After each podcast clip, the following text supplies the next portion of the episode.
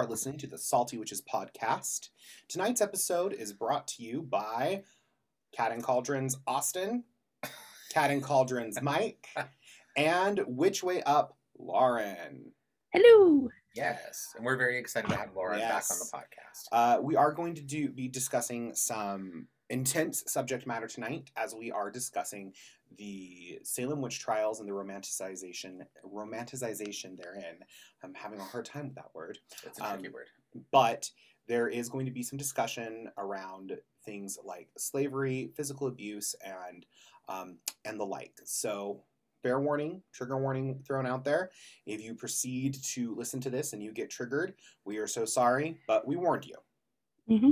Well, and I think it's, you know, it's important that we also kind of comment on the fact that, you know, that our pieces like this, pieces of our history like this, you know, are more often, you know, they're, they're not pretty. Yes. And they're you know? very important and, for us to understand. You know, and we can't just turn a blind eye to the reality of, of the ugly and some exactly. of these, these things, you know, just because it maybe makes us a little uncomfortable. Yeah. So, yeah, anyway, absolutely. But, Okay, All so right. I'm going to hand this on over to Mike and Lauren. I'll chime in well, if I have anything. Well, like I said, we'll, we'll kind of have this way we do. We'll, you know, we'll kind of have this kind of a discussion about this, I guess. But um, but to start off, I think, and this is just going to kind of get to the heart of this topic, Lauren, you're, you're, you know, you are a historian. Yes. You're a teacher. Uh-huh. And from the conversation that we've had, because you, you've been on, I think this is like you're the fourth time you've joined us now. I think uh, so. you, you've been on, on on prior episodes. We've discussed that uh, a lot of your uh, specialty, a lot of what you really focused on with the uh, with the history and the education that you have um, really was kind of around things like the, our topic tonight. Yeah. Um, so what would you say with all of that knowledge, um, you know, with all of that, you know, I mean, you're, you're, if anybody can talk on this, it's you. What mm-hmm. what would you say is really the most, like the most misunderstood piece of the Salem witch trials? What is it that people really just kind of get wrong every time? Um, I think it's twofold. The first being uh, everybody likes to blame uh, funky bread on the reason why all this was happening for o- almost over a year. Okay. Um, and the second is that the people who were affected would not identify with us as modern witches. They were Puritan people.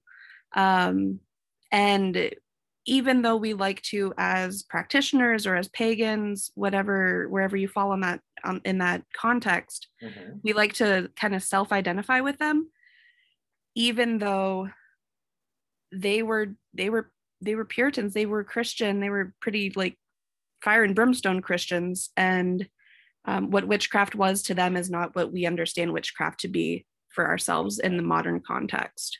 Yeah, I, it's funny. I see that a lot, uh, particularly as a kind of like a, a trendy Pinterest kind of thing. I see the, um, it, I, I don't know what you'd call it. It's not a quote, I don't think, but like something along the lines of like, um, we are the we're daughter the, or the, we're grand- the granddaughters, the witches you didn't burn. Yeah. Right. And I see that, yeah, and I just always kind of have to roll my eyes a little bit. It's like, re- really? Mm-hmm. Wow. Um, so you mentioned funky bread, and, and it's so funny that you, again, you kind of mentioned this up. You and I are kind of on the same wavelength tonight, uh, because yeah. I was going to ask you about ergotism.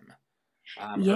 Ergot, ergot poisoning and ergotism as mm-hmm. one of the, um, kind of one of the conspiracy theory kinds of ideas around this hysteria. So, so based on what you're telling us, like that really is... like that's that's nonsense, right? Like that really isn't. Yeah, most most people, most scholars that have done research on the the the reasonings why Salem the Salem trials happened, mm-hmm. um, largely will disagree with the one person who proposed that it was ergotism. Okay. Um, this is uh, in the in nineteen seventy-six, Linda Car- Carperiel. I can't pronounce her name, but it she. Uh, publishes this article that says, you know, nobody's apparently thought about this, but it must have been ergotism based on all the symptoms that what we'll call the afflicted girls had of these like contortions, hallucinations, all these different symptoms.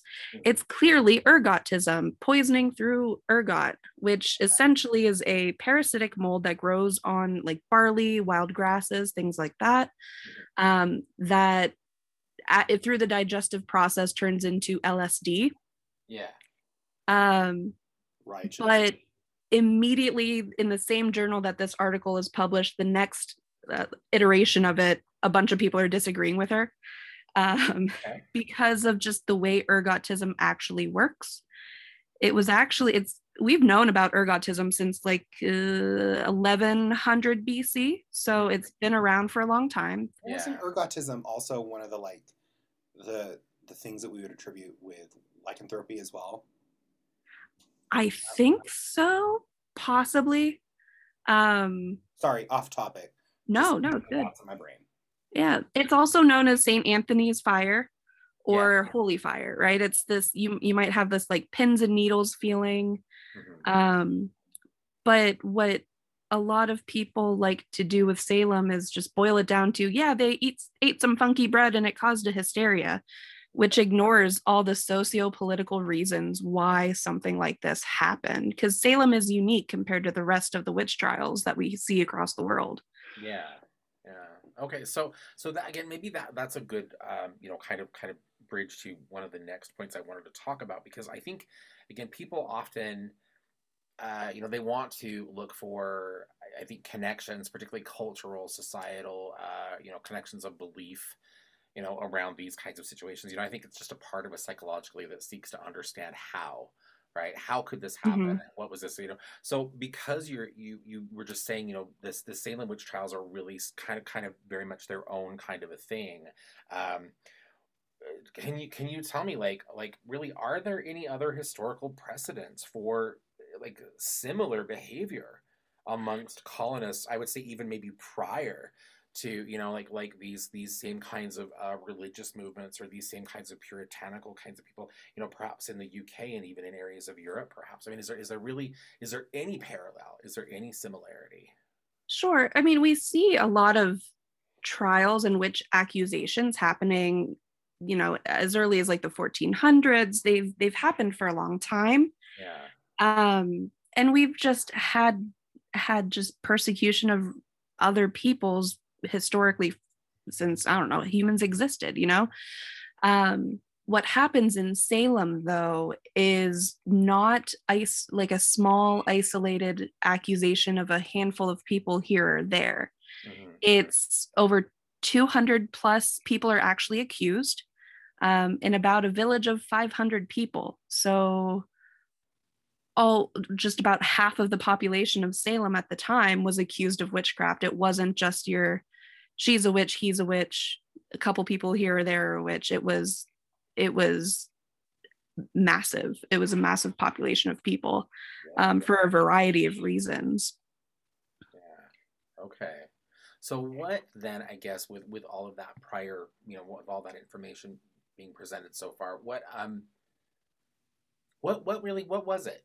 What what was what was kind of the underlining, you know, like factor for all of this? You know, the the accounts of witchcraft, the hysteria, mm-hmm. like really, really from from again from a historian's perspective, not just a historian mm-hmm. but also a pagan and a witch.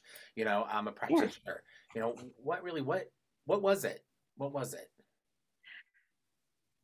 We can't boil it down to one thing. We can use the knowledge of um, what life was like back then for somebody who was a Puritan, um, as well as what did, you know, your your Western Europe uh, in that age think of for um, think of as a as a witch.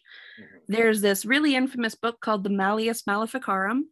Yeah, the Witch's um, Hammer. The Witch's Hammer, yes, yeah. by Heinrich Kramer, um, who we're pretty certain was a fraud. According to Kramer, he had a papal bull that kind of authorized this whole book that kind of gave its stamp of authority from the from the Vatican. Yeah. We're pretty sure that it was forged. Um, so he didn't actually have that permission. Mm-hmm. But he publishes this book that describes in detail how to identify, try, and execute a witch. And back then, a witch wasn't somebody who, you know, pulled out a candle and, you know, did a prosperity spell or or played with crystals and did tarot. A witch was a person who had made a deal with the devil. They had signed the devil's black book, and the devil would use their spirit, or what's called their specter, to do do its bidding. Um, and a witch was inherently evil to them in this early modern age. There was no good witch. There, it was purely an evil thing. Typically, witches were women. Um, that kind of boils back to original sin and Eve being kind of the first person to sin. Mm-hmm. So women were viewed as weaker and easily, easily manipulated by the devil. Yes. Even though you do have men that are accused of witchcraft too. Um, but that sets the context for what a witch is to both Europe and um, colonists later on. Mm-hmm. Uh, from there, you have, it's sixteen ninety-two in Massachusetts, in the Massachusetts Bay Colony, um, and life is not easy. The Puritans were fleeing religious persecution from Europe. Mm-hmm. Um, they initially, Salem Town and Salem Village um, kind of are working a little bit together. Salem Town is, if you were to go to Salem today, that's what Salem Town is. If you go down Essex Street and you see all the shops, um, that's Salem Town. Salem Village is modern day Danvers. Uh, so when you hear people say the trials actually happened in Danvers, that's what they mean. Salem Village was actually the outskirt uh, ro- rural area of Salem. Um, and they actually had just had their charter from the king revoked. So they were not essentially legitimized by, by the crown over in England. Ah. They were fearing attack from the indigenous peoples around the area. Mm-hmm. Um, You also have a bad harvest in that same kind of time frame, and just a lot of uncertainty. Life was hard for them. Yeah, so I mean, we can see through a lot of that, just the the mundane pressures and the, the things going on in just the lives of these people. But I think certainly, yeah, where you know we, mm-hmm. we look at, you know, we talk so much in our community about, you know, seeking the mundane source over the magical, right? Mm-hmm. Yeah, absolutely. So that's, again, that's kind of a good example. So, all right. Would this be compar- comparable um, to what we see today with the resurging evangelical satanic panic movement? Yes.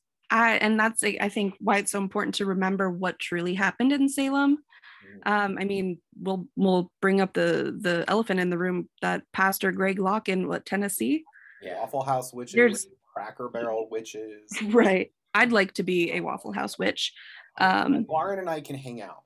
I well, I think okay. Sorry, real quick. So I'm I'm sorry to interrupt, but I guess I I missed that. I don't get that reference. What what what did did he say that? Yes. What is so? Yeah. What, is, what does that mean though? Like what is what is what was? There's he, all different types of witches. And they're everywhere. Yeah, that's what he's doing. Oh, okay, okay. I was mm-hmm. like, okay. He's inciting fear. He's okay. Oh, no, I yeah. Just, I well, no, I, I absolutely I understand that. I just, um, I just, I saw somebody else say something along the lines of like a Waffle House witch and a Cracker Barrel witch, and I'm like, what is that? What is that? I'm like, I, what is that from? I don't know what that. I didn't know what that was. So anyway, so thank you, thank you for explaining mm-hmm. that to me. Lauren okay. and I are gonna go be Waffle House witches. There you go. Yes. Me? Okay. Um, if I have the choice between a Waffle House and a Cracker Barrel, yeah, I'm all, you'll find me at the Waffle House. Thank you. Baby. Heck yeah. Um, anyway. Okay, I'm so sorry I interrupted you. So you were saying though, it is it is important for us to remember, like historically, you know, these kinds of things, because we do once again find ourselves even even you know in this moment, you know, we we uh, in our world, our country, you know, we we find that we are again dealing with this same kind of uh, zealotry and fear. Yeah. Um. Yeah. Hmm.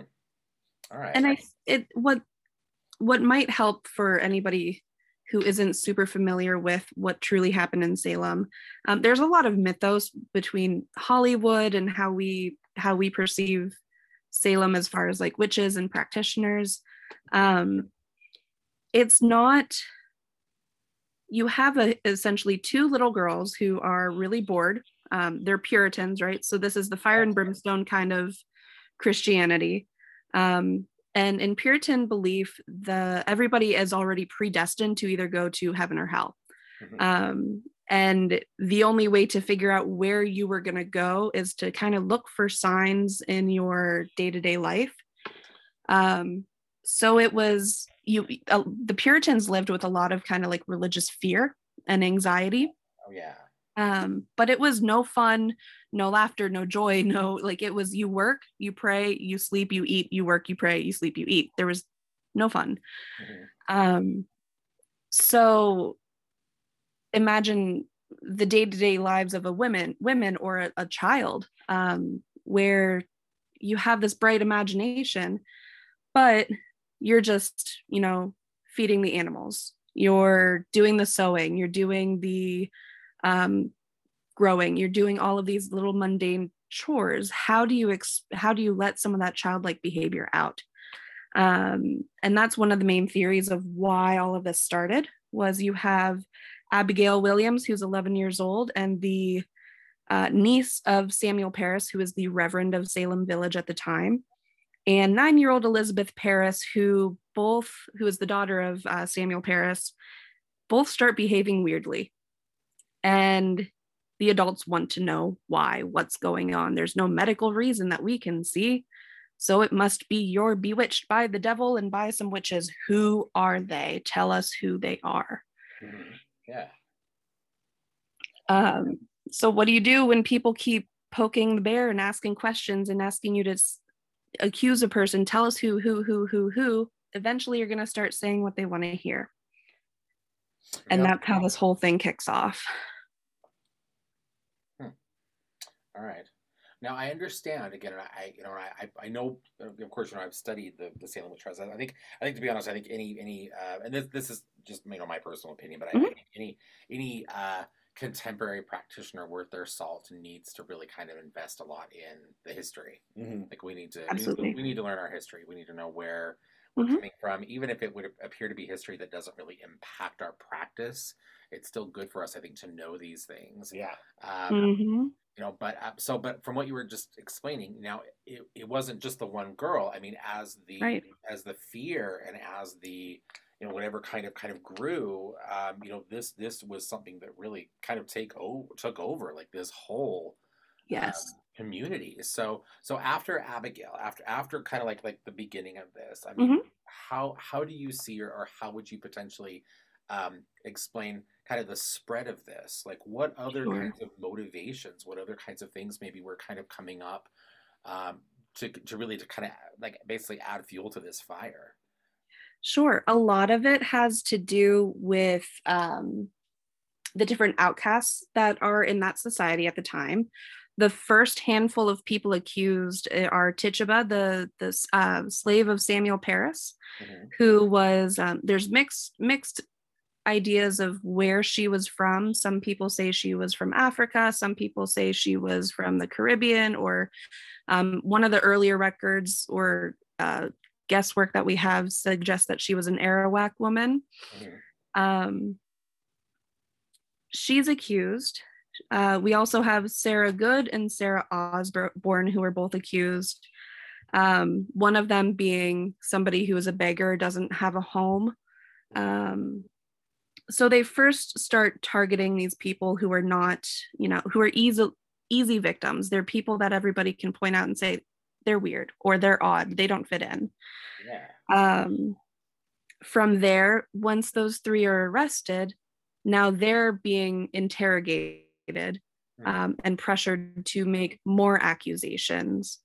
Tituba famously, you know, starts, is one of the first people to actually confess to being a witch, but we have to keep in mind, she was also, you know, she was the slave of Samuel Parris and was more than likely beat um, into confessing. Yeah. Um, and even more, and pressured more and more and more to name other people. Mm-hmm. Um, and the same thing with all of the other accused people. They, they, they were interrogated quite fiercely, um, often under torture. Yeah. And at certain points, you people just break and you start saying whatever you can to stop it. Yeah. Well, wasn't there also, because if I remember correctly from uh, from my studies, wasn't there also um, like promise of, of redemption and forgiveness, right? Through mm-hmm. the process of confession. Like if you yeah. confessed to, you know, your evil doing, like you you had Uh, you know, people within these communities that were like, you know, like, well, if you confess this, you know, we, you know, you can, you know, in essence, you can be saved, right? Like we, you know. Right. Um, you yeah, were so more likely to survive the trials if you confessed to being a witch. Mm-hmm. Yeah. The people who refused to confess were the ones who ended up dying more often than not. Yeah, well, they, they they would. When you confess to being a witch, from what I from what I read, obviously the the the, the torture would stop somewhat, um, mm-hmm. because at that point they got what they wanted. Yeah. But the promise of redemption was also banishment from the village. Mm-hmm. Uh, very often, yes, yeah, very often these people yeah. uh, were made exiles. Yeah. Um, so speaking of this, and I don't want to, you know, I don't want to really spend too much time on this, but yeah. I, I think it is, it's important, or I think it's significant for the people who listen to this episode to kind of understand, um, you know, kind of a little bit more of what we're talking about when we we talk about torture and confession under duress. Um, can you tell me, like, what what would these people potentially have been put through when we talk about torture? Sure. What was what was being done to these people? Uh, one of the most famous examples in, in the Salem trials is Giles Corey, who is pressed. Um, mm-hmm. He is... More weight.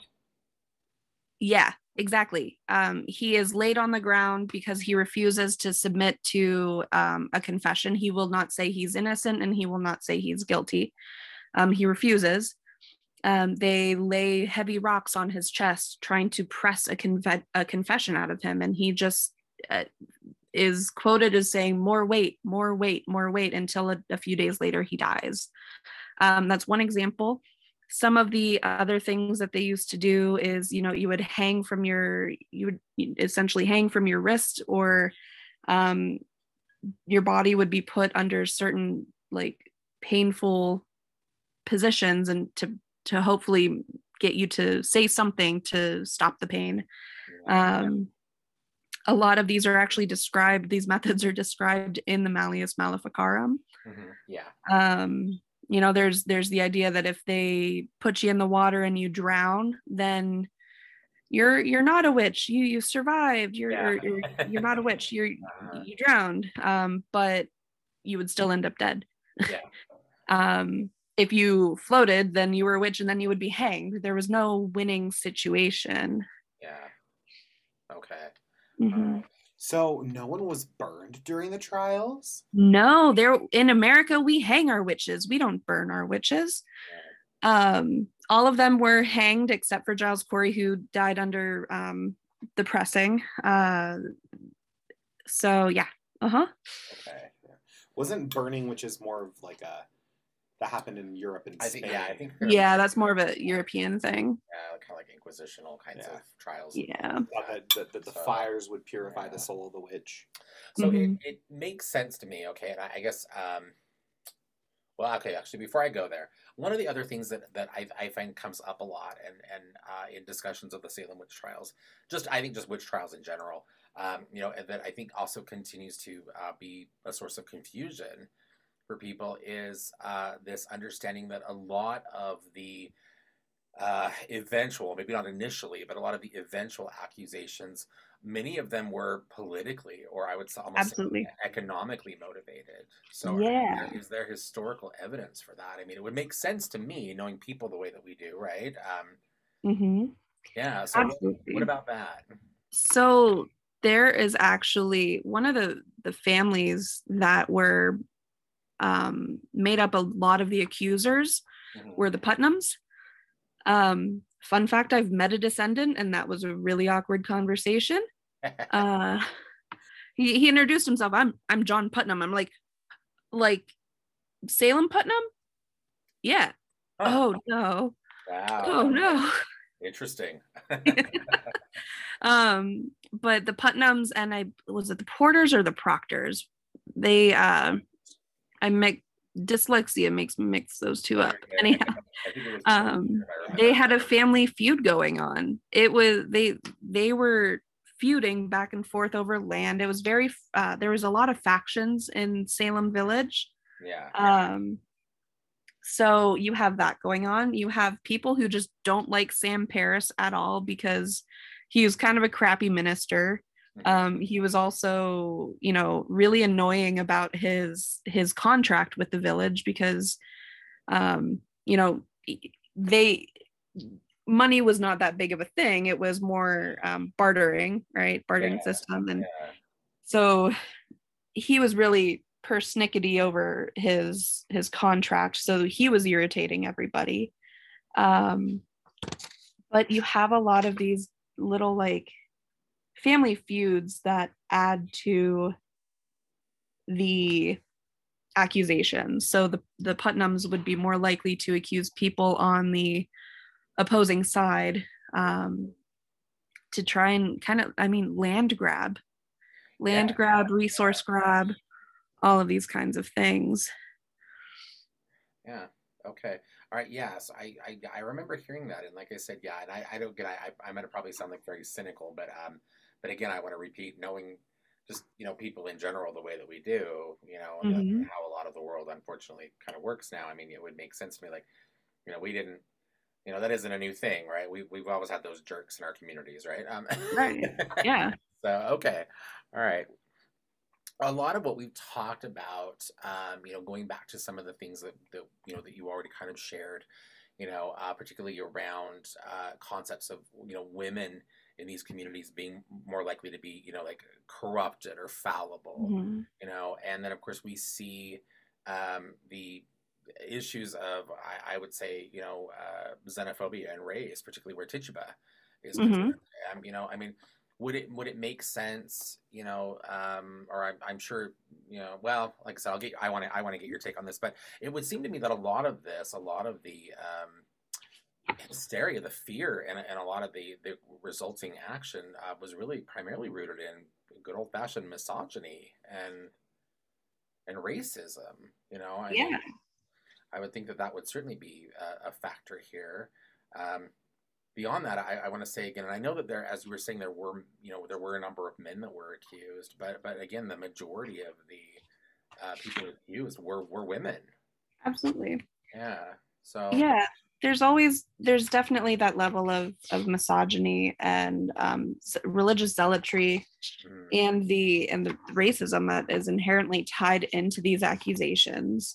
Yeah. Um, you know, if you were not a submissive, Um, head down, don't speak up woman, you were likely to be accused. And that's where we see a lot of the women who are accused in Salem kind of falling.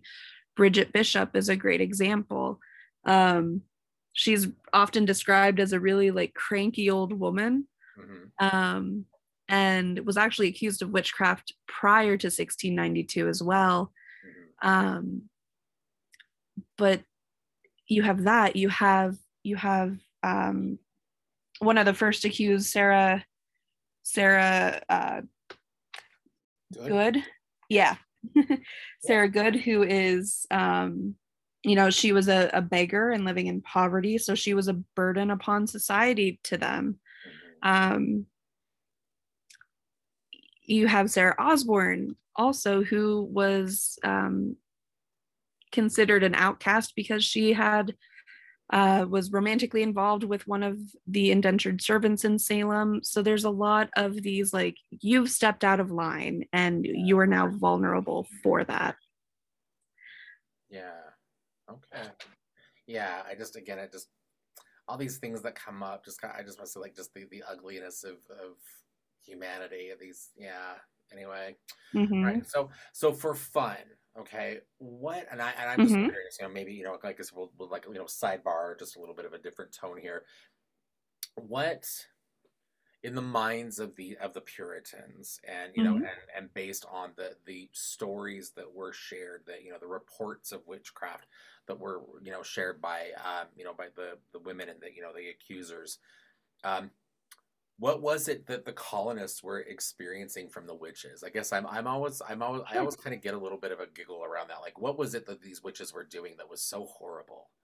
So they the the symptoms of being bewitched kind of fall into two camps. The first being physical kind of ailments like um, hallucinations. You're like contorting in a weird way, gasping in a weird way.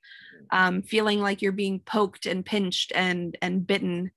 Um, so you have those. And then you also have these reports of seeing their specter at night or um, in, in places where they're not supposed to be, which when described sounds a heck of a lot like um, night terrors, where they're sitting on your chest and you're seeing them and you can't move, you can't do anything about it.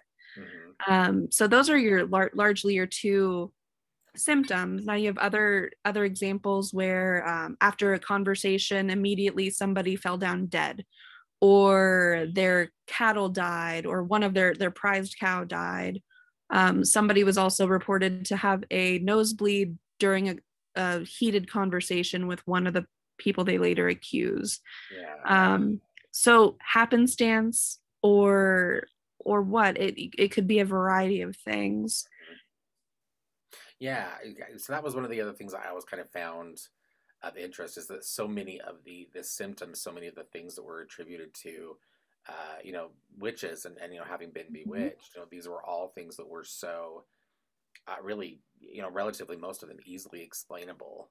Right. And how do you, how do you explain away spectral evidence? There, if, if the witch's specter or their spirit, um, is attacking you, it's something invisible happening. How can you prove it? Yeah. Well, at that point, they the, the court that was actually hearing these cases, um, they were not looking, they were not trying people as if presumed innocent. They were presuming yeah. them to be guilty immediately. Yeah. So it was already an unfair trial completely. Um, and you, you, how do you prove that you're not a witch when the only evidence is somebody claiming they saw your your spirit? Mm-hmm. Um, because it's not like you can say, well, I, no, I was at home. It's it's not that simple anymore. Yeah. Um. So, in, in fact, one of the more wild accusations and executions that happen are, is George Burroughs, and he was actually one of the uh, ministers for Salem prior. He's the only minister that is accused and executed, um, and he famously recited the Lord's Prayer while he was on the gallows, he which is something a witch is not supposed to do. Yeah, um, yeah. A witch is not supposed to be able to recite perfectly the Lord's Prayer, and he did it, and they still executed him. Mm-hmm. Well, yeah, I mean, I mean, once that you reach that that fever pitch of of, of again of fear and paranoia, yeah, mm-hmm. I mean, there there really isn't much I think that could really shut down that mob. Yeah, so right, that would make sense. They want blood, yeah. right? Yeah. And to the larger Massachusetts Bay Colony, this was not that big of an issue on their agenda. Mm-hmm. Um, Governor Phipps, who is the one, uh, the, the governor of the Massachusetts Bay Colony, um, he's more worried about, you know, war with the, the indigenous people and the French in the area. He's not concerned with this little gathering of people over in Salem Village. They can take care of themselves. He, so... It's not even getting proper attention from authorities that could mediate this until it's much later in the year in, in sixteen ninety-two, when they finally say, uh, something's weird. We need to kind of chill out here. There's too many people accused, too many people dead now. Yeah. Okay. Well, this, I mean, the, the Salem witch trials are, of course, I think probably some of the most um, famous, famous, infamous, mm-hmm. infamous, infamous. Um, you know, but, but, but again, I want to say um, within, Um, you know, within within the U S, you know, at that point, you know, like, you know, the colonies, mm-hmm. um, these trials, if I remember correctly, didn't didn't these kick off kind of a string of other witch hunts and witch trials kind of a, like a, through the colonies? Yeah, there's a few after. Um, they really start tampering down uh, at the beginning of the seventeen hundreds. Um, you don't see many more after, you don't see large cases after Salem. Yeah. Um In Europe, prior to Salem's witch trials, Europe was already tampering down as well. Okay. Um, and after after the, the courts stopped allowing spectral evidence, they really kind of mm-hmm. fade out, essentially. Yeah. Well, I mean, I mean, yeah. I mean, at that point, there would there would have been um, it would have been much harder to prove your acu- your accusation. Right. Um, hmm. Was there ever, to to your knowledge, because this is one of the other things I've always kind of been a bit curious about. Um, Was there ever, to your knowledge, any uh, any historical evidence or anything that would support that any of the, at least the initial mm-hmm. users, that any of them suffered any kind of, um, I would say, like mental health kind of issue? Like, is it possible, you know, I mean, because this is just conversation right. I had with others, you know, and of course, obviously, this is all conjecture, right? This is sure. all, you know, we don't know, but, but I mean, would it uh, would it make sense in any of your information? Um, was there ever anything going on or ever anything that maybe was kind of a like a belief or an idea, like, okay, like maybe these are people that actually were dealing with some sort of psychosis, you know, maybe not sure Maybe not ERBAC-induced psychosis, but something. Right. Well, and it's certainly possible. I mean, I can't imagine being in the position some of these girls and women were and not being like depressed or anxious and and all that. But um, interesting. Look, one of the easy ways to like prove ergotism wasn't the issue. Mm-hmm. Uh, ergotism also causes gangrene. And there's no reports of people like dying or losing limbs based on the sickness. Um, so it's still like, it's still bizarre to me that that's why everybody, I think everybody just likes to want to imagine that everybody was tripping on acid. Um, anyhow, yeah. Um, yeah, I think but they certainly could have been, you know, having actual hallucinations. That's, that's certainly possible. Yeah. Um, when you live in a, in a atmosphere of so much anxiety and fear, and also out in practically the wilderness, everything's going to be scary. Um, it. Well, I think I mean, it would make sense. You would have other like physiological issues as well. You know, you're going to have. I would. I would assume. Uh, you know, like uh, you know, people are malnourished. Mm-hmm. Uh, you know, you're going to have um, other kind. You know, other kinds of things going on. You know, particularly over a prolonged amount of time.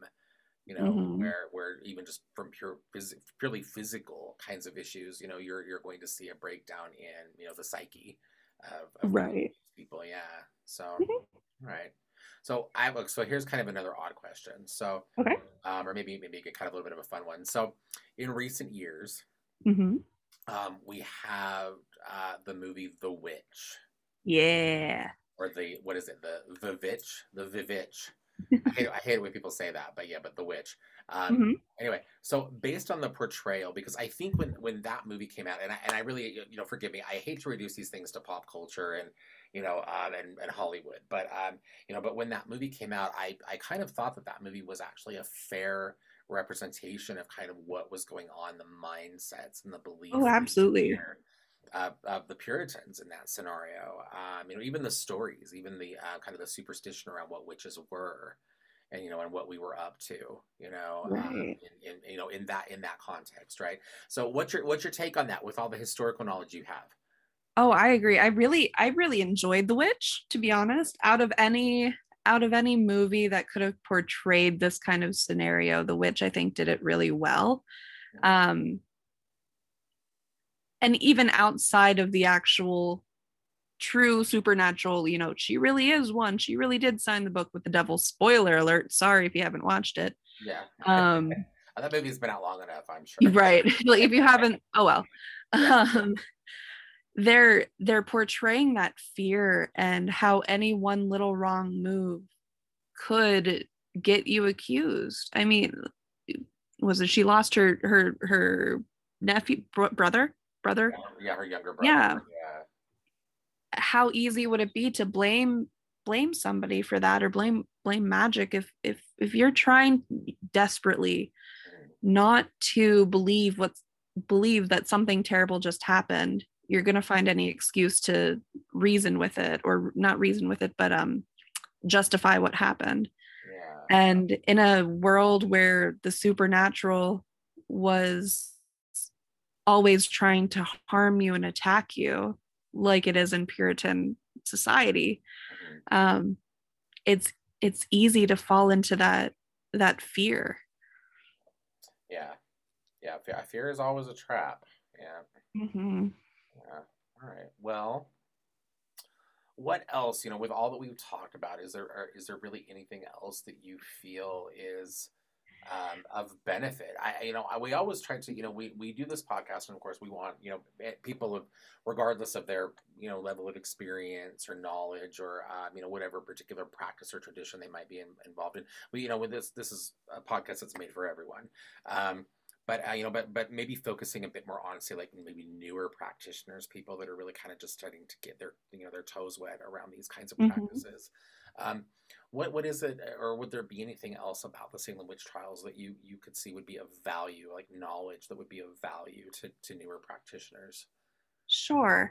I think because Salem is something near and dear to everybody's heart, both modern Salem and historic Salem, um, understanding the history, like we've said earlier, is, I think, vital to that.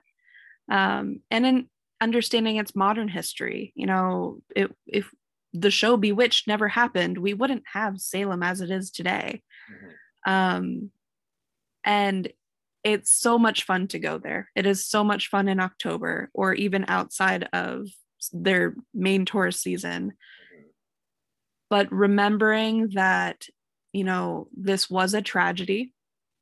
This was, um, that resulted in, you know, nineteen be- people being executed, one being pressed to death, all of which that never got proper burials according to their belief system. Yeah. Um, and, you know, it it didn't just stop there. The people who were still in prison, they had to pay shackle fees. Um, so some of them didn't get out of prison even after they've been exonerated for a long time because they owed the, the government money, essentially. Um, it it it traumatized people. So being respectful of who these people were, um, regardless of what they believed in, I think is important. Um, but... a lot of the mythos from Salem has woven its way into our our practices too. Um, well, the sheer romanticization of it, you know, the the claims that a lot of people talk about, about like, I was actually a descendant of one of the witches hung, and it's like, okay, but they probably weren't a witch. Mm-hmm. Yeah. You know. Well, in fact, the the the little there were little like folk practices happening in Salem. Yeah. Um, there's the, like, the witches' cake, which was baked to try and discover who the initial witches were. Mm-hmm. Um, if you look at a lot of our historical grimoires, what are they protecting people from? The spells that are in there are protecting people from witchcraft, mm-hmm. which I find yeah. interesting. Yeah. Um, that historical context is important to all of our folk magic beliefs and all of our folk magic practices. Without it, those practices really wouldn't exist if we didn't have that historical background. Yeah. Well, even in, in Italian magic, you have, you know, in Italian folk magic, you have the Maleficari and the Benedicari, and there's, there's this idea that there's the good witches and the bad witches, but mm-hmm. the good witches will never call themselves a witch, you know? Um, yeah. And so, yeah. all folk magic centers around not necessarily calling yourself a witch, which is why there are certain practitioners like Matt, who mm-hmm. Matt won't call himself a witch. Yeah. Right. Well, because yeah. well, it's not appropriate to the, the culture or the practice. Exactly. Yeah. And where there's people like us who are reclaiming that word or trying to reclaim and empower that word, mm-hmm. there are also mm-hmm. people out there who are trying to reclaim and empower other words like warlock, yeah. um, which historically actually literally has no... Right. Yeah, it doesn't mean betrayer of covenant or anything like that. Um, hmm. I actually think historically it just is a term used for a male sorcerer. Mm-hmm. You know? It, yeah. So, so it's very interesting to see that a lot of the grimoires that we focus on and that we can pull history from, that we would look at as modern witches and say, oh, that's witchcraft. Back in the day... is no, that's not witchcraft. It's to protect against. Right. Using magic right. to defend against magic. And I find for new new members to the occult and to to magic, and some older members too, tend to have this very like this dichotomy that it's it's witchcraft against Christianity, and that's it. They can't interact. It's either one or the other. Where you have all these these traditions that are are so culturally rich within a variety of, of cultures that you can't distinctly separate. It's it's not a dichotomy. It's not us versus them. There's a very wide range of practices, yeah. um, whether they be syncretic, whether they they even newer practices and things like that. You just we. We need to understand that it goes a lot deeper than just I'm a witch and I I only work with this, and you can't be a witch if you don't believe this. Magic is not just for witches. It's for uh, it, magic is in every freaking religion you could possibly think oh, yeah. of in one way or another. Well, I, I guess situations like this, you know, um, well, touching back upon maybe maybe what Austin said, you know, I, I think we're we're seeing, and again, speaking specifically on, you know, the cultures of origin for our own uh, witchcraft tradition, you know, I think for many years there was this idea or this belief, almost like, it's almost like people want, like there was a desire to believe this. And I don't think that this, this happened, or I, or I, I should say, I think this happens really in every culture where you see mm-hmm. a little bit of that, that, like you say, that dichotomy, that dynamic between religion and witchcraft, or religion and folk practice, um, you know, religion and paganism, right? Uh, but, but in the Mediterranean, um, I think for many years, there was this uh, almost, again, I want to say a desire to believe that the persecution and the struggles uh, historically experienced by many Italian and Sicilian folk practitioners and witches, mm-hmm. um, the, the the church, the Catholic Church in particular, was was like almost almost wholeheartedly or uh, single-handedly responsible for the potential extermination of those practices. But um, right. I think, I think anthropologically, uh, we're we're now understanding more and more that the reason that those folk practices and witchcraft practices exist to this day in the mm-hmm. Mediterranean is because, because of, of Catholicism. Yep. Right. Yeah. And so, yeah. So, and I, again, I want to say, I think that parallels in many other cultures mm-hmm. where you see a predominant Definitely. religious faith and then, you know, the alternative. Um, would it be fair to say, uh, Lauren, that the this, again, in this instance with the Salem witch trials, that this is another example of how so much of what we have uh, knowledge historically of alternative spiritual practices, paganism, whatever title you want to give it, um, that so much of what we have historically really is, you know, it really is kind of documented and shown to us through the Christian lens. Absolutely. Um, I mean, I mean, even within my own religious pagan practice, most of our documentation for Norse paganism happens after Christian Christianization in that in that area. So you have a lot of a lot of the records were written by Christians or influenced heavily by Christians, whether it be translated mm-hmm. um, or people were writing it down in a way that a Christian wouldn't think it's, you know, witchy or, or pagan or something like that.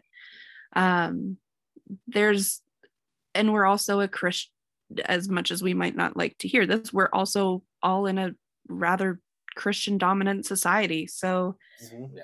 even to be raised a, either atheist or even raised pagan, you were still filtering some kind of through through some kind of Christian lens, because that's how our entire Western society has been set up.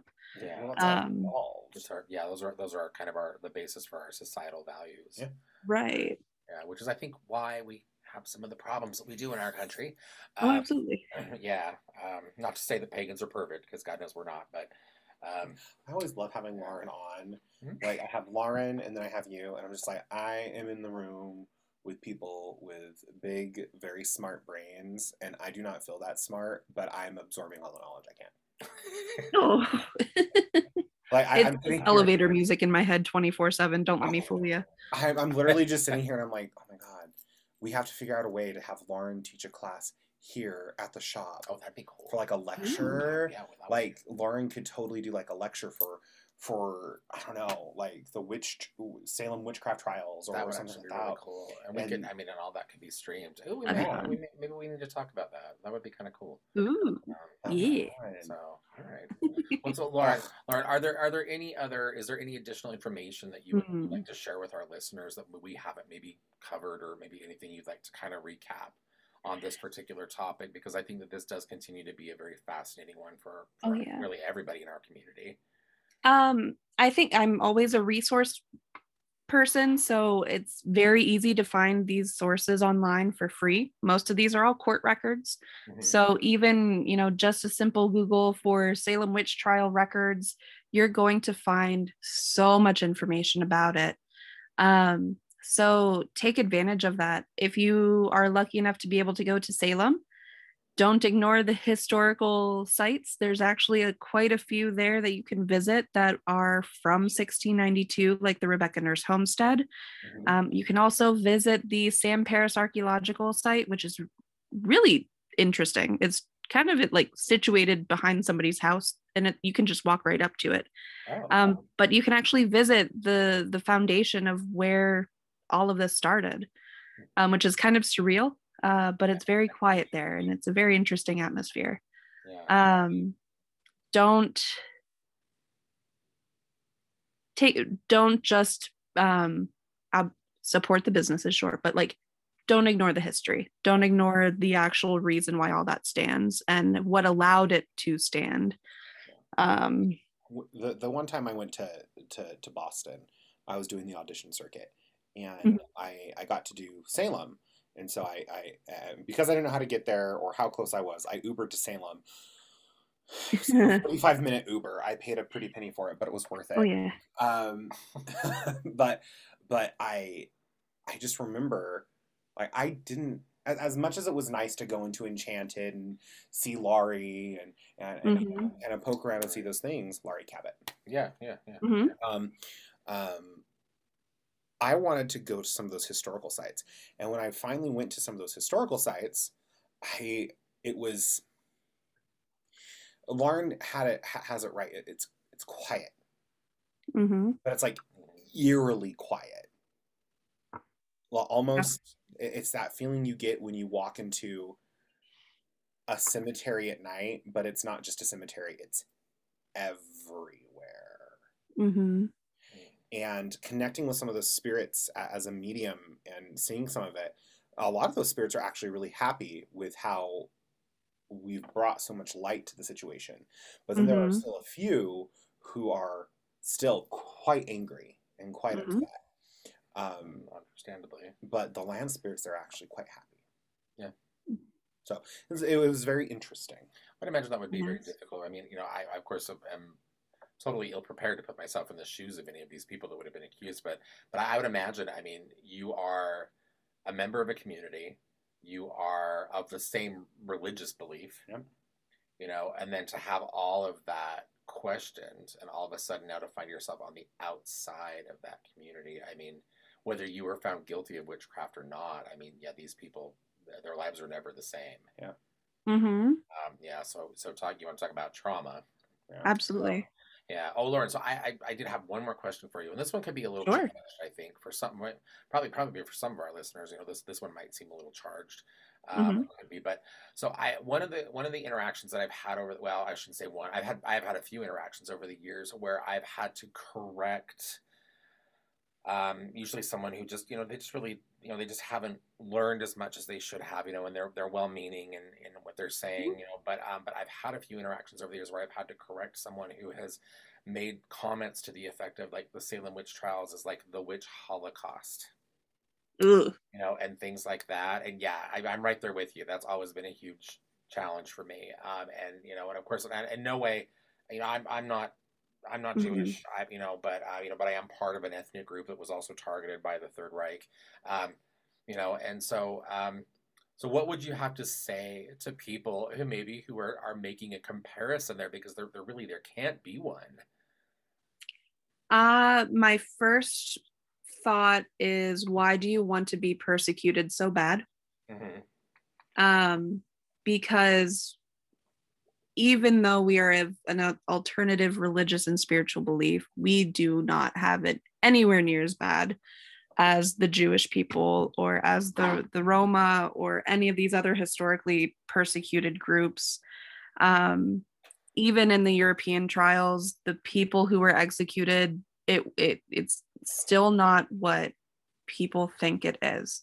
Yeah. Um, you do have people who may have been like midwives or folk practitioners of some kind, but it's, there's a lot of this misinformation of this like historic witch cult that's existed this whole time. And that's the only people that have been executed. Yeah. Thanks, um, John Gardner.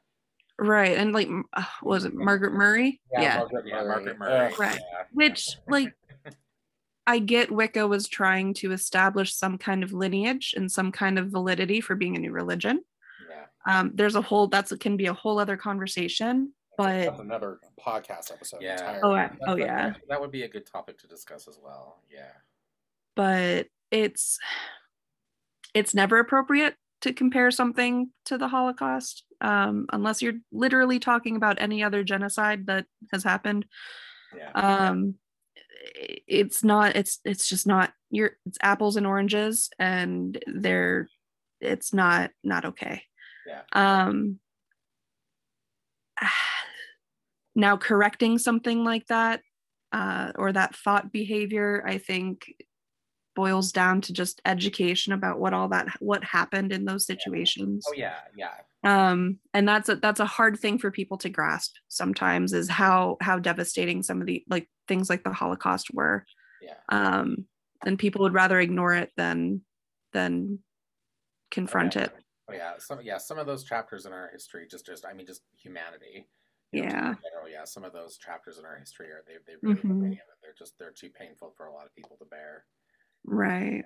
But again, it's not, there were no witches killed in Salem. Yeah. Yeah. And point yeah. blank.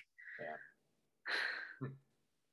All right. Well, you have anything else, Austin? I'm mm, no, yeah. we're good. Let's go on to the next mm-hmm. segment, because Lauren wants to be a part of that one too. Oh, okay, cool. Um, okay. So we are recording this episode on February twenty-fourth, two thousand twenty-two. At nine ten p.m. Mountain Standard Time. Um, Lauren is Eastern Standard Time, I do believe. Mm-hmm. And about, let's see, what was it? This time yesterday? Yep. So it happened overnight. It happened yeah. overnight. Um, Mother Russia decided to invade Ukraine. And... Well, Mother Russia didn't decide. Vladimir Putin yes, decided. Vladimir Putin mm-hmm. decided to invade the Ukraine and create another fucking war. Um, and so we have this segment where we take big things happening in the world and talk about how we would approach them on a magical level. Now, for those of you who are on social media, Instagram, TikTok, whatever that is, understand that yes, throwing magic at this can most certainly do something, but making sure that you're donating to proper causes, signing the petitions, and being active physically as best as you can is also something that will help. That being said, how would we want to address this on a magical level? A mm-hmm. lot of people I've been seeing coming across my For You page are protection, protection, cleansing away the influence, hex, hex, hex, hex, hex, hex, hex. And I have been doing this for quite some time, and y'all need to uh, step outside the box. Think outside mm-hmm. of the box, right? So I will let you both go first. Okay. Because Mike already knows how I'm going to approach this, because we've just we've been discussing it all day with the coven. So, well, actually, I'd, I'd like to maybe get um, you know, not to not to put you on the spot, Lauren, but um, you sure. know, what what would you recommend to people who are you know uh, magical practitioners who are again are maybe just looking for a way to supplement you know mundane action, you know, with a little bit of you know mm-hmm. a little bit of spell work perhaps, or you know um, energetic work, you know what.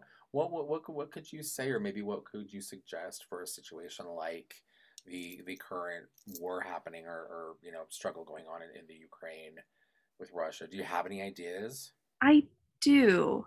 Um, I think on two on two separate levels, there's things anybody could do. First, being if you were trying to support the mundane aspect um, on witnesses side, so like for us who are watching this happen in the news that kind of don't have all that much we can physically do to help, other than maybe you know donate, but even still, how is it going to get over there? Mm-hmm. um uh aid your ability to understand what's going on, um so maybe doing something for clarity, or for you know increasing how fast or how accurately you can absorb the the news, or something to help you consume and process the information that's happening. Yeah. Um, and then on the other hand, there's a lot of people who are uh, very anxious right now and trying to get a hold of loved ones that might be in Ukraine. Um, people that are being sent back to Ukraine. Uh, a lot of a lot of um, communication is lacking for people Um, who have loved ones there. So perhaps something to aid in that.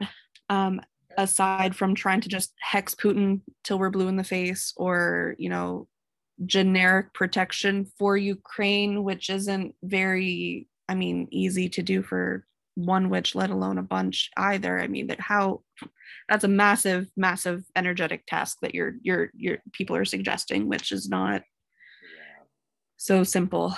Um, but yeah, I would say something for like communication for the people who are trying to get a hold of loved ones, um, whether that be, you know, I think it, in a long distance aspect, mm-hmm. angel spell would probably be the best. Yeah. Or even like in like doing some cyber witchcraft and getting some like magical hashtags or sigils, that kind of a thing yeah, going yeah. on. Yeah. I, I find things like this, you know, when we look at, um, you know, as witches, when we want to kind of uh, get in and support these kinds of situations, you know, whatever the situation may be, but it, you know, but it's something that is impacting kind of the world, right? Or mm-hmm. a good portion of it. Yeah, I find that um, kind of rallying the troops, you know, getting, you know, networking, connecting, and getting as many other practitioners kind of in line um, is kind of a good way to go. I think, you know, you you talked about how, you know, as one practitioner, you know, using your influence to try to completely turn a situation like this around is really probably not going to be your best strategy. Yeah. Don't set yourself up for failure. Yeah, but you know, but but yeah, I think, you know, we, as we can raise more attention and get more people to kind of speak out, you know, not just as, you know, mm-hmm. like, you know, not just as magical practitioners, but just as, as humans, you know, like this is, this is not good. This is inappropriate. Right. Yeah. Um, okay. Very cool. Okay. Yeah. yeah. I was thinking to add to that, you know, and if I were to throw kind of an idea in there, I was thinking earlier about um, something to help facilitate uh, like safe exodus for a lot of, yeah. the, a lot of the people that are, are now finding themselves in the position of yeah. being, um, Uh, oh geez, oh god, the word just skipped my mind. Basically, the people that are now having to, to leave the Ukraine, yeah, and, and doing something to kind of help um, them to, you know, to, to do that maybe a bit more safely. Um, yeah, um, yeah, I don't know. I was thinking mm-hmm. about that earlier, and I was I was thinking, you know, this actually uh, for our particular group here. And for many of the other witches and, and networks that we have around the, the, the world, like this could be like a good, this could be a good job for Hecate. Yeah. Who is, you know, just, just one, just one data. I throw her out because she's one that, that is kind of one of our personal favorites here, but mm-hmm. there are many, many deities, many Absolutely. Other deities in every pantheon, even within the Norse pantheon that are, um, mm-hmm. you know, that are kind of like known to be like, like I'm a protector of the outcast. Mm-hmm. You know, Too. Um, yeah. Yeah. Yeah. yeah. My first instinct keeps coming back to using Ukraine's flag, um, maybe it, as a taglock, I guess, because this whole issue is over sovereignty of Ukraine. Yeah. If Russia wants their territory, um, reestablishing Ukraine's sovereignty as an independent country. Um, that's that's where I keep going back to, at least with all of this. Yeah. I, I think that would be a good way to work that. I was yeah. also, um, I did kind of a little bit of a deep dive earlier today in between um, uh, helping people here at the shop uh, on the, again, kind of just to refresh my mind on some of the history. Yeah. And, and why we continue to see why uh, Russia in particular mm-hmm. continues to target the Ukraine, you know, why, why it, it seems like they, you know, they're, it's so meaningful to them, you know, to, yeah. to the, the leaders, you know, historically. And now, of course, Putin. Um, you know, to, to hold power, to reclaim that particular area of, of the world. And um, and I think those are all good things to look into as well. I think if we're ever Absolutely. Doing any kind of work, you know, where we're focusing on something like this, you know, we really do kind of need to know what the roots of that situation are. Mm-hmm. Um, yeah, because those are all things that we can potentially weave into our own working. Mm-hmm. Yeah, yeah, but I do like the idea of the, of a, the flag as a yeah. taglock. That would be, yeah, okay. I, I'm a firm believer that every political head has some sort of, um, some sort of, I don't know, magical secret service that surrounds them. That makes me sound like a cons- conspiracy theorist, but I, I'm I have a firm belief, whether that is people who genuinely believe that this individual is doing what they're supposed to do, and therefore are utilizing their own religion and their own power of prayer to surround them, um, mm-hmm. and, and vice versa. I mean, I, I, I firmly believe that when it even came to Trump, you know, I, I right. there were so many times I was like, I just want to stop his fucking heart in his chest. Right. Um, and no matter what, I always just got this like, no, nope, there's a block here. No. Yeah. And so like, go ahead, Lauren. Oh, it's like there's there's some kind of like almost like a political egregore for the just the the supporters who mm, of these people. Yeah. Yeah, that, that's that's actually that's a really good way to put that, because yeah. that really is kind of what ha- what has happened. I have, in those situations. I have that working to destroy an egregore that I could just reword if I wanted to. Um, okay, um, but, but if you think about, okay, and again, I'm I'm going to go back to what um, what Lauren was suggesting about this, because you know, using something like the flag of a, of a country, right, uh, the flag of of, of U- the Ukraine as a focus, as a visual focus, as an energetic focus for working like this, would I think actually really be very powerful, because mm-hmm. that. symbol, that representation is something that really is going to tap into the identity, the, the national identity, uh, personal identity of, of pretty much everyone that would, you know, be Ukrainian, right? You know, yeah. um, you know, or even so, utilizing the colors of the flag. Well, well, exactly, or something like that. You know, but but that would be to me, I think, a really cool way to to kind of add energy or focus to a working, because you're then going to have all of these people that already have that same intent, mm-hmm. right? Like, I want to be free. I want to be sovereign. I am a, a nation of the, or, or excuse me, a, a citizen of the Ukraine. You know, I, I don't want to be under the dictatorship of another country. You know, like you already have so many other uh, consciousnesses, I guess, or like intelligence, you know, but like, like just minds and hearts that are kind of there with you for a working mm-hmm. like that. So mm-hmm. I can see that being a really, uh, kind of a really cool way to kind of raise energy there, or kind of better focus in. So, yeah. Hmm. Mm-hmm. Very cool. All right. Um, mm-hmm. The the way I've been thinking about it is to strip Putin's power away and give it to the people of the Ukraine. Mm. Almost like a siphoning spell.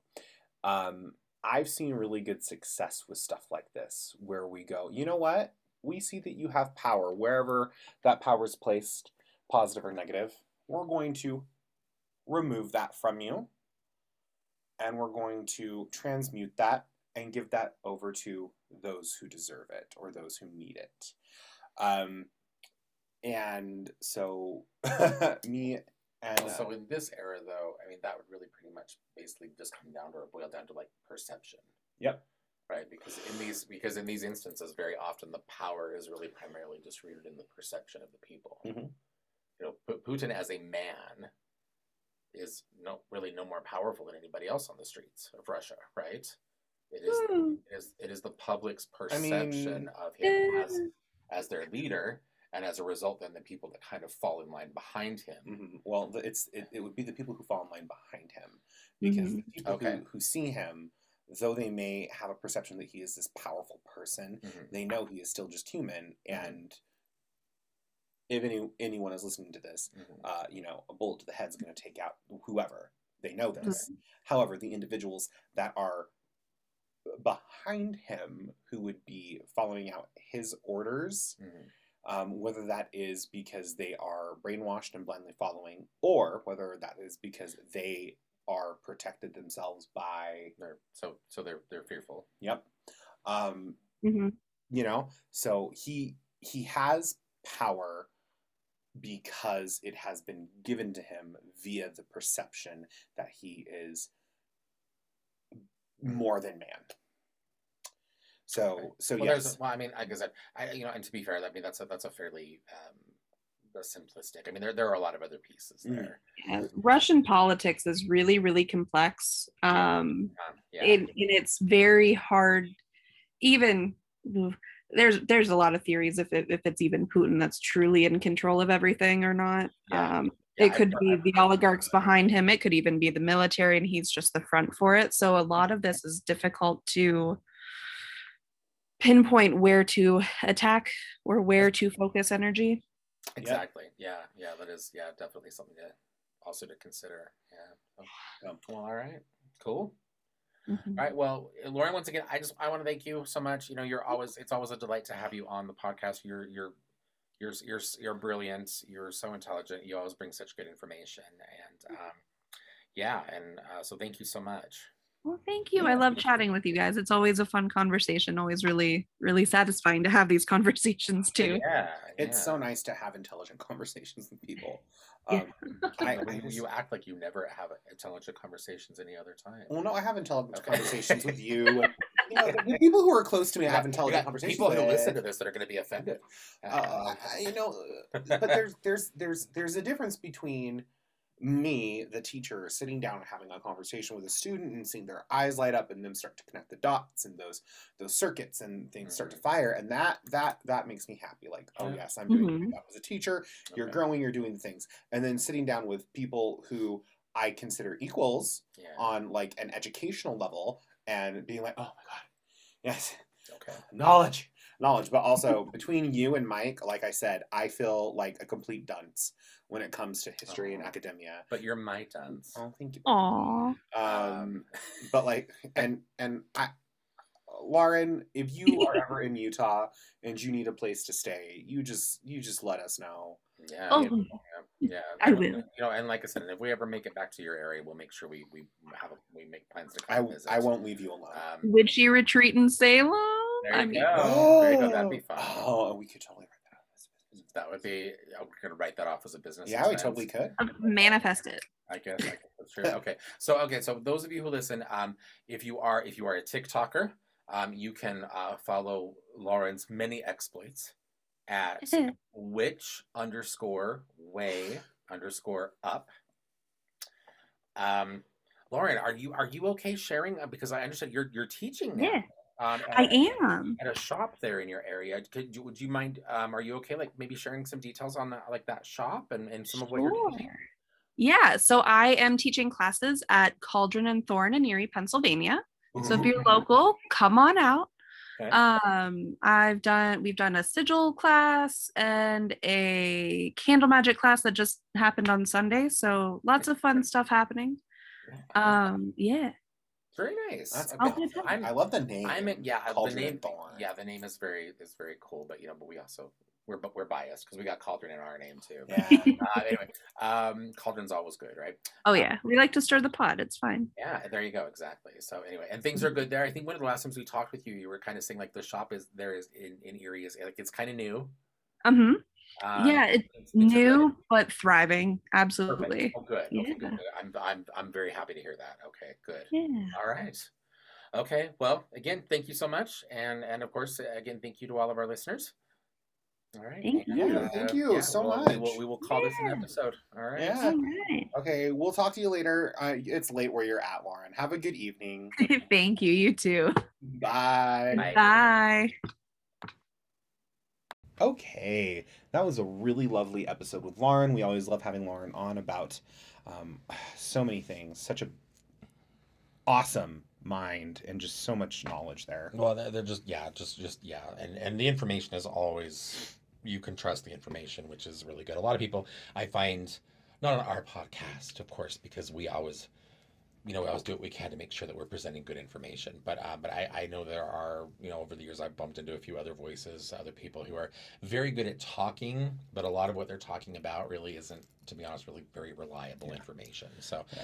um and and she's she's got a voice that is like, okay, you you you you hear this this is legit. I, I would take um, university classes from her. Yeah, she would be my favorite yeah. professor. So all right, so this extra tidbit, okay, kind of this post Post uh, script, uh, what do you call it, an epilogue? Yes. Um, to our episode um, is to address a question that came through from a listener on our prior episode. We did an episode uh, on the astral realm, right? Astral work, yeah, astral travel, these kinds of things. And we had a question from one of our listeners, and the question basically was, how exactly, and we want to be specific here, okay, but how exactly does one do energy work? Something within the realm, maybe of say like healing work mm-hmm. in the astral realm. So okay, did you want to you want to start? I'll go ahead and start. Okay, that. All right. So in order for you to do energy work on anyone, you first need to know who you're doing it on, particularly if it's long distance. You know, having a name is helpful. Um, having some sort of connection to that person is also very helpful. Even just, even just like a picture of their face. Yeah, even just a picture of their yeah. face is really, really helpful. Um, and if you're going to do something, do some energy work uh, of healing on the astral realm, you need to first understand that you need to, you, I'm not a fan of permission always, particularly when it comes to healing work, because sometimes people are just stubborn.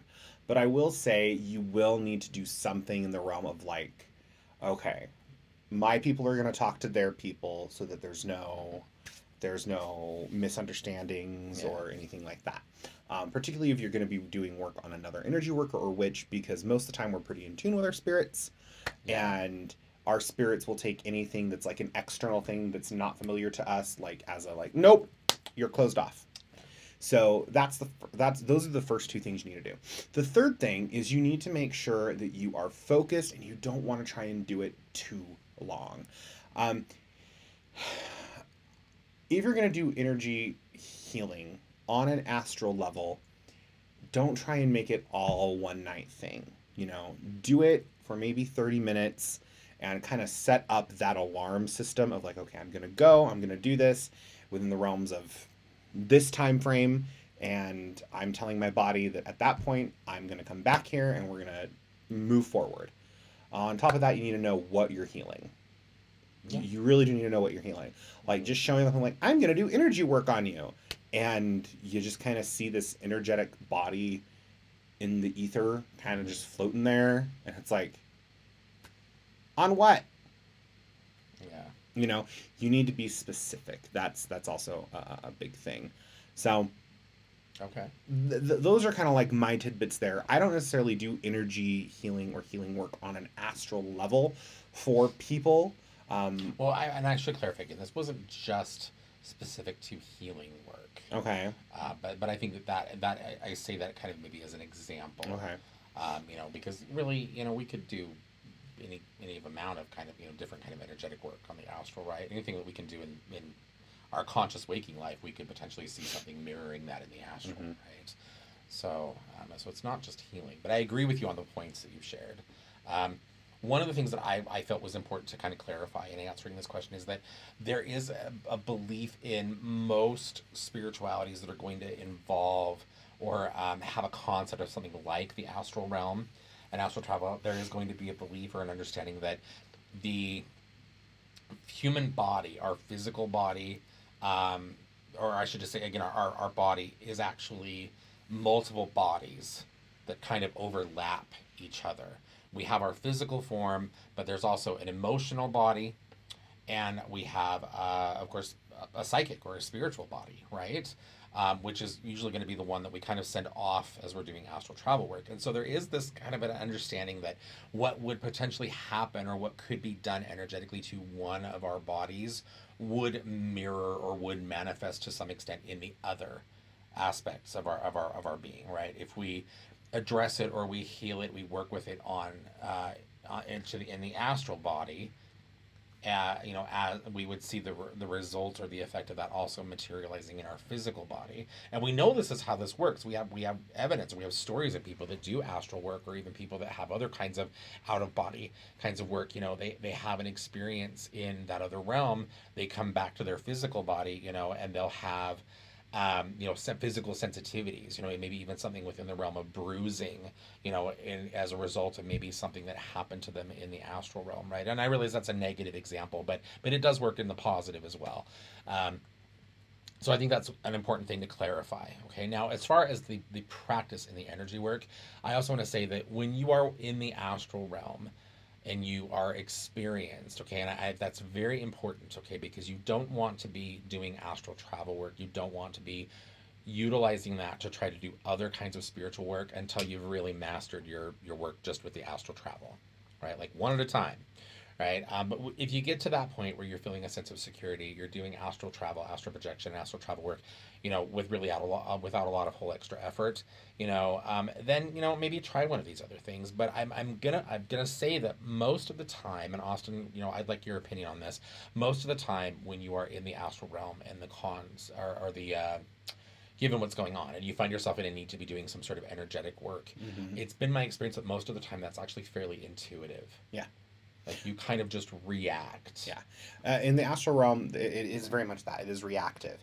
You know, I remember the first time that I was lucidly, I guess, like, remembering and, like, actively doing astral work. Mm-hmm. Um, and I came across um, this entity that was causing some havoc um, just in one of my, one of my coven's, coven partners.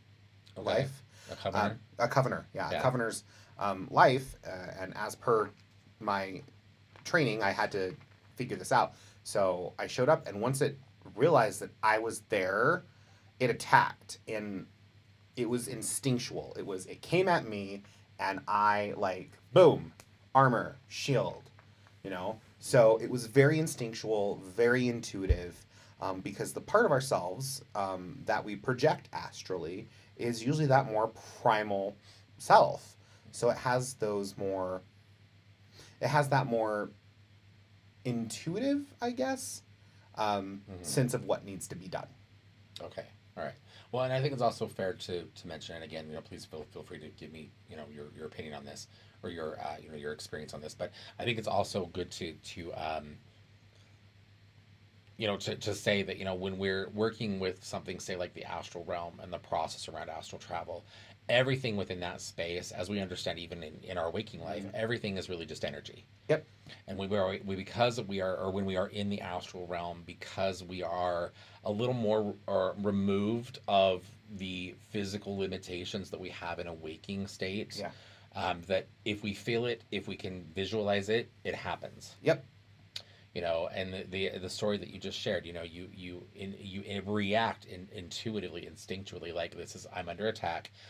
Boom, here I have some sort of shield or armor. Yeah, I, I right? legitimately think what happened was it came for me, and my monkey brain was like, Protego. Like, I think I literally God. like yelled a Harry Potter spell. You and the Harry like Potter my astral self. Uh, I was Protego, and it was just shield. You know, because okay. my subconscious mind knew Protego means protect. Yeah. Um, well, and that's not just a Harry Potter reference. Exactly. It's Latin. Latin. Yeah. yeah. Mm-hmm. And yeah. so so it, it is very instinctual, you know. Um, a, another good example is, think like Green Lantern, you know. Do I have to? Well, I don't want to, like, attribute magic and witchcraft and spirituality and energy to that. But, like, Green Lantern, with his ring and, and that power, the, the, the power of the Lantern Corps, anything he could imagine, yeah, he could create. A fist, armor. So anything he could create, fist, animal, whatever, would be there as long as he could imagine it. Mm-hmm. Okay, all right. Uh, yeah, I, I, I hate, I hate falling back on, like, pop culture references for these things, but they do, they do, they are very explanatory. So, you know, so that's not a, not a bad thing. So, okay, all right. So let's actually talk about in practice. Okay, so. You and, you and I both, I think, have had instances, you were just relating one, where we've been in the astral realm and we've needed to do some sort of energetic work, okay? Um, and I, I find, based on my own experiences at least, that when that happens, I usually try to, and I'll even set this up for myself before I, like, before I actually kind of detach and go, like, I'll, I'll go to bed, I'll, I'll get into that trance state, whatever it is I need to do, you know, or however it is I'm doing that, and I will um, actually... usually hold an image in my mind of myself in a particular space, usually a space that I associate with healing, or that I might associate the, you know, the other person perhaps that I'm trying to maybe, maybe see the energy work done, um, that I will associate with the result that I want. You know, if I'm, you know, I keep defaulting to healing, but let me, let me throw out another example. Okay. So say I'm working some spell work, I'm doing some energy work to try to, uh, facilitate, Uh, a relationship. Who knows? Maybe I want, like, a new relationship partner, right? Oh. Don't look at me like that. Um, anyway, but say I'm say say for example, I was going to do that, right? Okay, and so what I'm going to do on the astral realm, in essence, you know, in, in essence, is I'm going to um, create a space to create a situation within the astral realm that is conducive to that for me, not just for me, but also potentially for maybe whoever that other person might be, right? Because that's kind of what you want to do. You want to be able to go in and focus on, this is the the energy I'm trying to attract. This is this is kind of the environment that I would find this this kind of situation to be uh, more suitable. You know, these are the kinds of energies, these are the emotions that would be conjured, right? Um, and all of that, to be honest, is energy. All of that is energy. And all of that is something that you could work uh, in tandem with, with, you know, a working that could be done in like the actual like waking state, you know, to kind of make that happen, right? We see things happen or change in one realm. We see a parallel of that in another, right? Um, you know, talking about healing, because I think healing is a really effective form of energy work for astral, okay, or, or, or um, for the astral realm, right? We see, again, a situation where perhaps you are, um, you create like an astral double of that person, you know, and it could even be you, right? You could be creating an astral double of yourself, you know, in the astral realm, and you are seeing that, or you are then doing what you would would see would be healing, right? Maybe you are putting your hands upon a particular area of that person's body, you know, and you are, are channeling like life force and healing and balance, right? You're, you know, you're, there are so many ways that you can do this, um, you know, depending on, again, what it is that you are, are trying to achieve. Mm-hmm. So, um, yeah, I don't know. Do you have any, any other details? Not really. I mean, the most, there's so much fear centered around astral travel, astral projection, astral work, because of whatever. I might get trapped. Oh, the silver thread. And all I can say is you don't know until you try. Mm. And with all y'all out there who are constantly cleanse, cleanse, cleanse, protect, protect, protect, protect, protect, protect, if you're so terrified of doing astral work after you've done, you know, thirteen protection spells on yourself this week, you obviously don't trust your magic enough, so give up being a witch. Okay. Would you say, and I'm, I'm throwing this out there, and I, I, I have the answer to this from my own experience as as as a witch, as a practitioner, as a healer, but um, but you are uh, you are a Reiki master mm-hmm. here at the shop. Um, would you say that that undertaking or learning um, some sort of healing modality like that, something that specifically incorporates distance healing mm-hmm. as a component of its practice, would that be a good thing maybe to invest in or study to help set you up for, uh, and, and, and bear with me, okay? The only reason I'm, I'm throwing this out there is that this would be something that could maybe help familiarize someone with the concept of uh, visualization, transfer of energy, these kinds of things over a distance. Yes, I, I would I would agree with that one hundred percent. I will also say, um, even when you're doing long distance Reiki work, mm-hmm. you are still somewhat astrally projecting. Okay, that's just that's just how it works. You are the process therein, without revealing too much, is their visualization is key. Okay, you know, you need you need to know the person's name. Where are you sending it? You know, yeah. You don't necessarily need the address, though sometimes that can help. You know, yeah. One of my first Reiki teachers taught me that. Yeah. Um, but you need to know that person, where you're sending it. Yeah. And you have a visualization that goes along with that, and it's very similar to what you you described, yeah. a place that you would associate with healing. Yeah. So well, well, and you could do that in fairly mundane ways. Like I'm sitting here now, and my brain, my mind is running on on on the ways to do this. So say you wanted to. Uh, you were applying for a job, mm-hmm. right? Uh, or wanted a new position in your current employment situation, right? And you could, through the process of astral work, you could go into the astral astral realm and create, say, maybe like a duplicate of, you say, your your boss's office, mm-hmm. right? And you are in that astral state. You're going into that office, and there is an astral double of your boss sitting there at their desk, right? And you begin a conversation. And in the, the course of that conversation is basically basically along the lines of, I want this promotion, I want this raise, I want this job. And you are seeing them through the double that you've created of them. You are seeing them say, absolutely, mm-hmm. here you go, this is yours. Mm-hmm. You know, and that would be, though, though again, I understand a very simple explanation, that would be another example of how you could effectively work energy on the astral realm. Yep. And again, most of that is something that's going to be, I think, fairly instinctual or intuitive. Yep. Yep. There's there's no one way. You know, there are ways that are probably more effective, mm-hmm.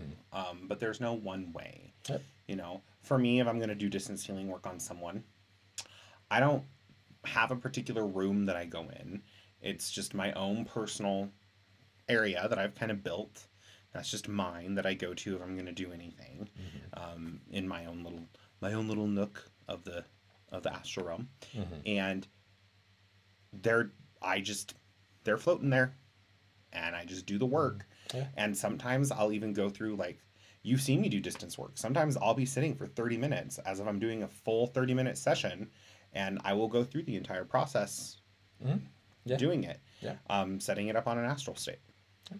You know, and cool things about a lot of the healing work and astral work when you do stuff like that is you can set up like a time.